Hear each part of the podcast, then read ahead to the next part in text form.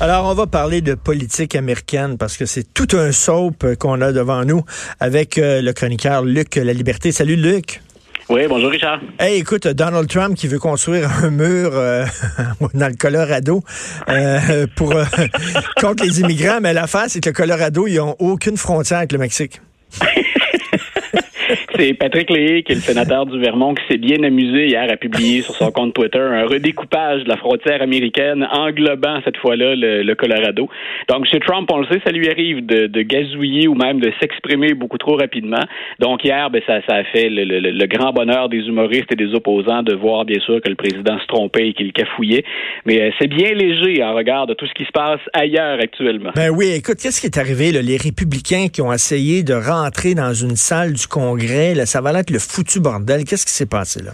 Tout à fait. Hein? Puis c'est une des choses, je pense, que j'ai répété le, plus souvent. C'est ce qui m'intéresse dans la période actuelle, c'est comment on joue avec les institutions et qu'est-ce qu'on respecte ou pas dans, dans ce qui sont les, règles du jeu habituelles. Et hier, on avait des, démocrates qui étaient dans une salle au Congrès euh, et il n'y avait pas que des démocrates, il y avait aussi des républicains avec eux. Et quand on mène une enquête comme ça, qui mène éventuellement une procédure de destitution, c'est normal qu'on crée des sous-comités qui reçoivent à huis clos des témoins. Mais normalement, la composition de ce comité-là, elle respecte la majorité à la Chambre. Ça veut dire qu'hier, dans la salle, il y avait plus de démocrates que de républicains, mais il y avait des républicains qui étaient là et qui avaient le droit de contre-interroger ou de diriger des questions vers les témoins.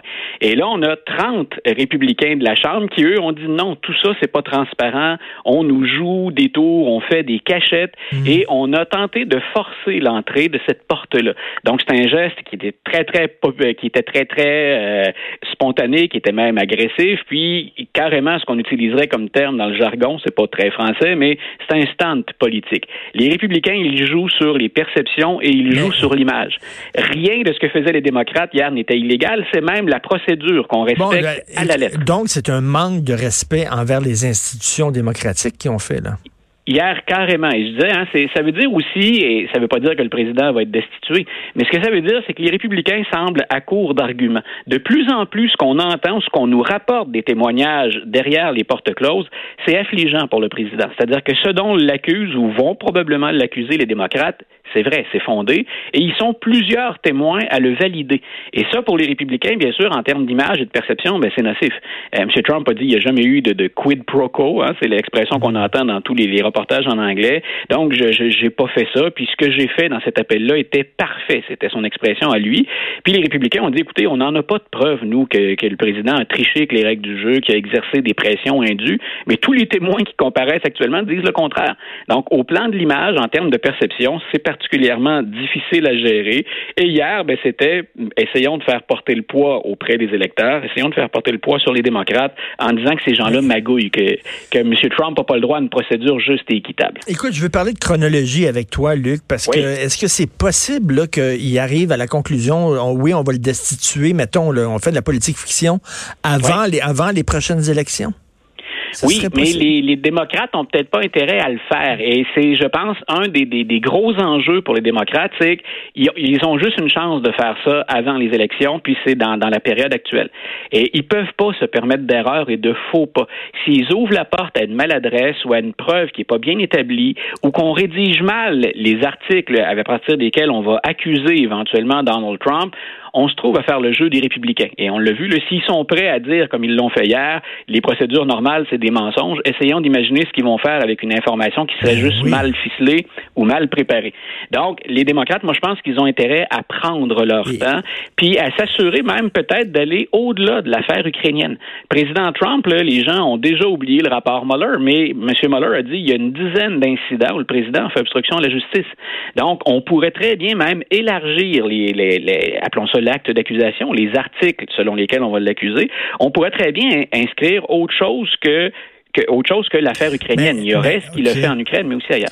Mais autre chose que je ne comprends pas, c'est que, mettons, s'il était effectivement destitué, puis là, c'est vraiment de la politique fiction. Mais mettons, était, là, on se retrouverait avec, comme président, Mike Pence. Attends une minute, les démocrates préfèrent avoir Mike Pence que Donald Trump. on est dans un Ben pour, les opposants, pour les pour les opposants aux républicains, là, ce qu'on oublie souvent, c'est qu'au-delà de, de tout ce que M. Trump a fait, il y a des choses réellement graves dans, dans ce qu'il a fait, mais ce qu'on lui reproche essentiellement, c'est de maintenir les États-Unis dans un cirque constant, autant en politique étrangère que dans en politique intérieure. Et M. Trump, c'est pas un républicain 100% pur. Il a appuyé jusqu'à maintenant les éléments les plus conservateurs, mais il a montré aussi à, à certaines occasions qu'il était capable de repousser les républicains. Il avait même laissé entendre, ça aussi on l'oublie tellement les choses bougent vite, que Chuck et Nancy, Chuck Schumer qui est le leader démocrate au Sénat et Nancy Pelosi qui mène les démocrates à la Chambre, et il les a déjà considérés comme des amis. Les républicains n'avaient pas aimé ça. Mais donc, ce serait possible éventuellement, c'est, pas à rayer de la carte, c'est la possibilité que M. Trump puisse travailler avec des démocrates dans certains dossiers. Euh, et on oublie que Mike Pence, si on est un démocrate, M. Pence est beaucoup plus conservateur. Ben c'est oui. un véritable conservateur de longue date. Il a toujours été fidèle Non, mais c'est un, à, Chris- à c'est sa un, ligne de pensée. c'est un born again Christian. C'est un, un crinqué catho, là. Voilà, pour ceux qui, si, on est, si on est plus conservateur, ben écoute, on serait content. Là, on est certain d'avoir un, pur et dur avec nous de ce côté-là. Mais bien entendu, pour tous les éléments les plus progressistes aux États-Unis, une présidence Pence, ce serait terriblement décevant pour eux. Et je répète, on a quelqu'un qui est profondément convaincu de ces idées-là, ce qui n'est pas le cas, à mon avis, de Donald Trump. Ben c'est ça. Moi, écoute, là, euh, tu sais, entre Donald Trump et Pence, là, tu sais, c'est te faire frapper par un, par un char ou par un 18 roues. Je préfère me faire frapper par un genre. En tout cas, ça, Ouais, c'est puis- mon puis pour les, opinion. puis- et pour, pour les républicains eux-mêmes, c'est pas nécessairement une bonne nouvelle au plan stratégique. C'est que M. Pence, on peut, on peut lui trouver des forces comme conservateur, mais c'est quelqu'un qui soulève pas de passion nulle part.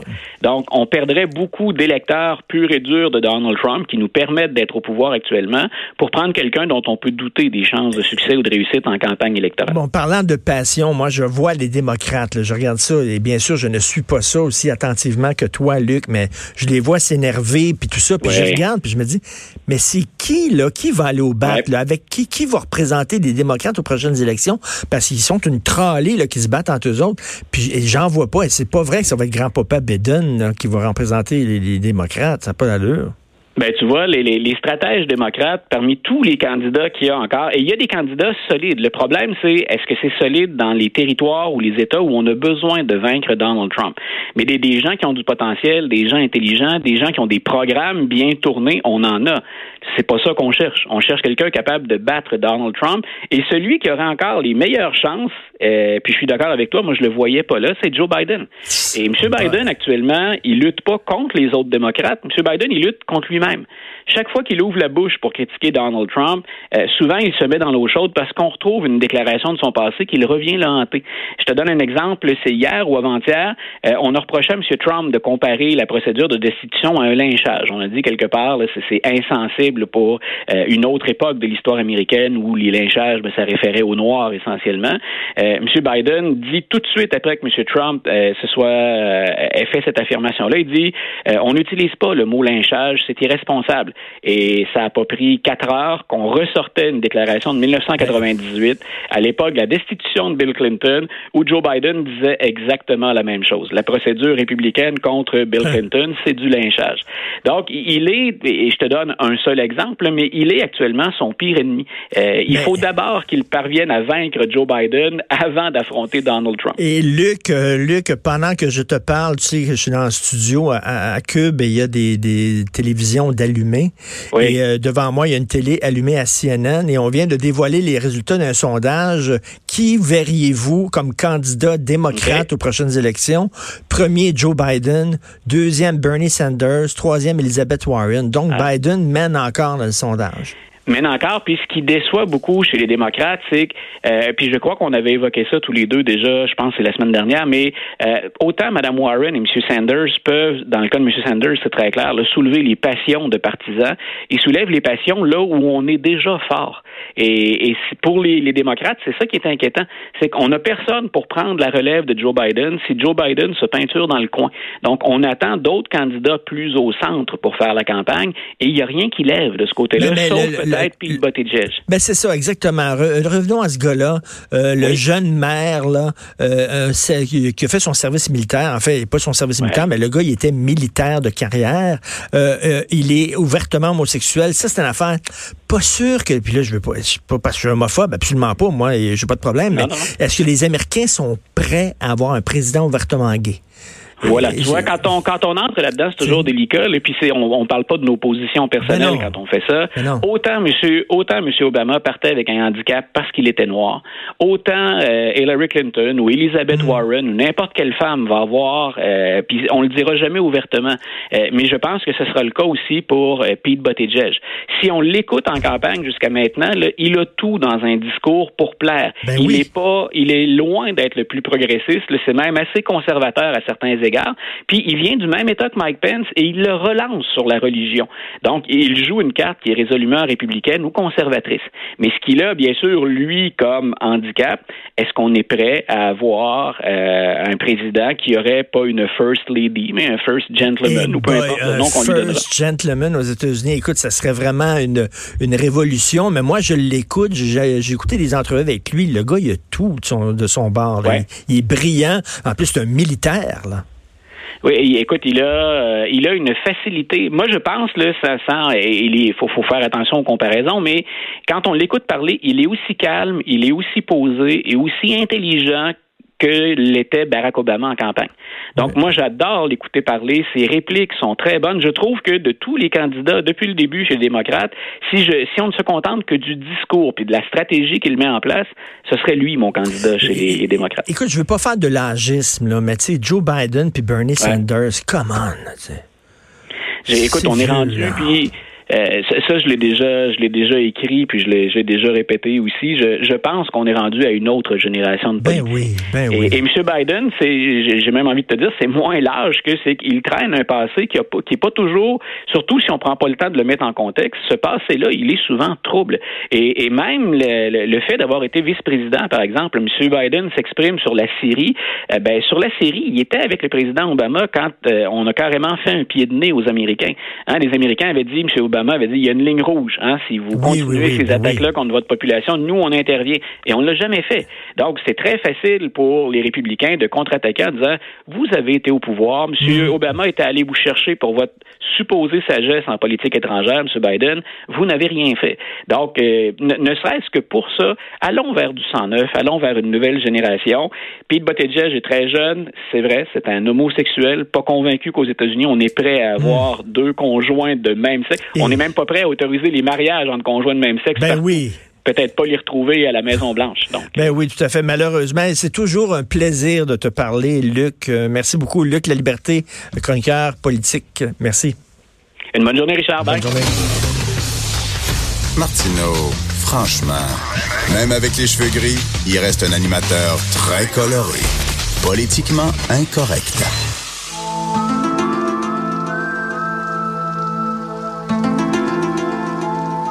On reste dans la politique américaine, euh, les théories du complot avec Alexandre Moranville-Ouellette et bien sûr, la théorie du complot la plus populaire.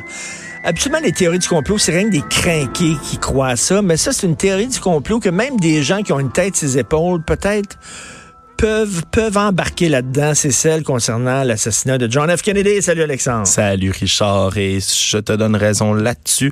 Tout de suite, on va lancer avec une statistique hein, qui date de 2003 selon un, un poll fait par la, la, la firme Gallup qui disait qu'environ et c'est pas une blague, 75% des Américains croient que Lee Harvey Oswald, l'assassin je vais dire entre guillemets présumé de John F. Kennedy, euh, a pas agi seul. Parce que l'affaire, c'est comment ça se fait que Jack Ruby, qui est un tenancier de bar avec des danseuses nues, tout ça, un gars qui avait des...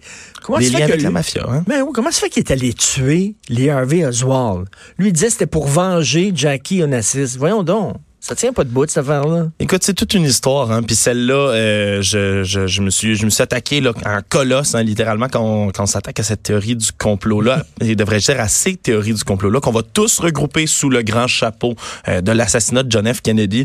Euh, L'auteur, John C. McAdams, qui dit que c'est la plus grande, the greatest and grandest of all conspiracy theories. Il y a beaucoup de gens qui l'appellent également la mère de toutes les conspirations. Donc, c'est vraiment l'histoire qui retient le plus d'attention attention, euh, que les gens croient le plus, on dirait, et qui a évidemment là un, nombre incalculable de faits, de faux, de vrais, euh, spéculent sur toutes sortes de choses par rapport à cet événement. Il y a même eu le film d'Oliver Stone qui mm. donnait du crédit à ces théories du complot. Ouais, là, selon certains, il y avait la mafia là-dedans, il y avait les exilés cubains, il y avait euh, euh, les gens du pétrole, il y avait la CIA, mm. il y avait il y a tellement de monde qui ont participé à ce maudit complot-là que c'est dur à croire qu'il y a personne qui a parlé dans cette gang-là au cours des dernières années. Effectivement. Alors, commençons peut-être par rappeler les événements, les faits. Là, on est le 22 novembre 1963, euh, vers midi et demi, alors que le président John Fitzgerald Kennedy se promène, le 35 président des, 35e président des États-Unis, qui se promène dans sa limousine décapotable euh, à midi 30 pile. L'ancien Marine, quand même, hein, euh, Lee Harvey Oswald, qui est embusqué dans un bâtiment juste à côté, au sixième étage, tire d'une distance d'environ 100 yards, 100 yards. rate, pas, rate pas son coup alors que c'était pas nécessairement un tireur d'élite. J'y vais, je vais revenir là-dessus, mais j'y vais avec les, les, les, les, faits vraiment pour ça. Là, tirait, selon la version officielle, trois balles sur le président Kennedy. Euh, évidemment, la foule panique. Euh, il part euh, en ligne droite et un peu plus tard, 30 minutes après, le tir le président Kennedy est prononcé, déclaré mort. Se fait arrêter dans un cinéma. Exactement. Après, avoir tiré un policier de Dallas, oui, hein, John D. Tippett, qui était un policier, est-ce qu'il l'aurait vu en train de commettre, le, en train de tirer, est-ce qu'il aurait tenté de le stopper? L'histoire ne le dit pas, puis on le saura probablement jamais. Mais après avoir abattu ce policier-là, 70 minutes après les tirs sur le président, euh, Oswald est arrêté. Et comme tu le mentionnais un, peu plus tôt, le lendemain, quand il se fait transférer de la prison à 11h21 le 24 novembre, encore une fois en 1960 63. Euh, il se fait tirer la boue portant par Jack Ruby. Écoute, c'est le détenu le plus important de l'histoire des États-Unis. Pas plus de garde que ça.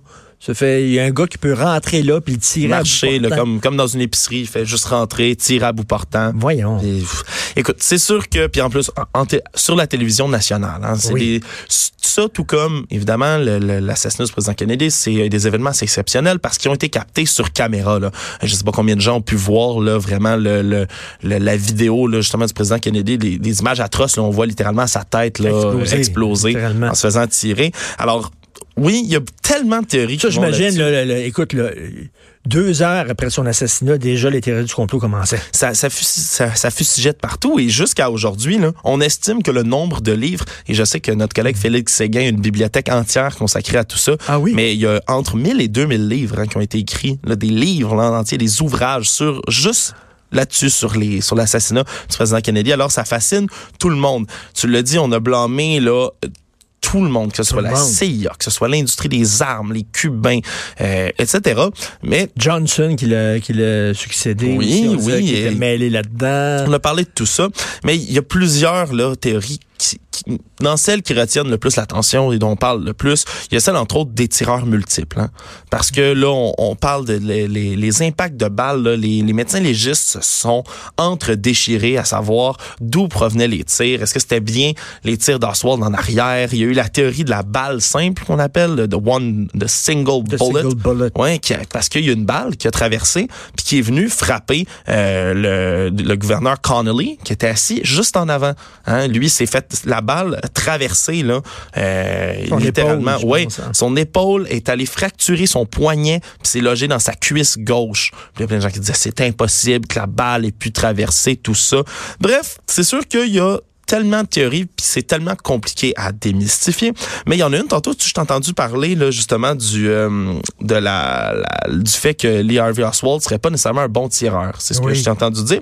Mais ça, tu vois, ça, c'est une des euh, un des trucs qu'on a plus au fil du temps euh, démystifié un tout petit peu parce que comme je disais, c'est un ancien Marine, hein, Lee Harvey Oswald, tout de même, même s'il avait défecté en Russie pour ensuite revenir, euh, il a eu sa qualification de ce qu'on appelle le sharpshooter, un tireur d'élite, en 1956. Hein. Il a fait un score de 212 qu'on appelle à ses exercices de tir en décembre 1956. Donc, c'est un bon tireur. C'est un excellent tireur. Euh, on peut dire aussi que pendant l'enquête hein, qui a été menée, la Warren Commission, qui est devenue la, grande commission que tout le monde a accusé d'avoir caché des faits, dans un cover-up, comme on dit en anglais, euh, ben dans, dans cette enquête-là, euh, ils ont tiré avec la carabine, l'arme de, Oswald, 47 fois euh, pour faire des tests.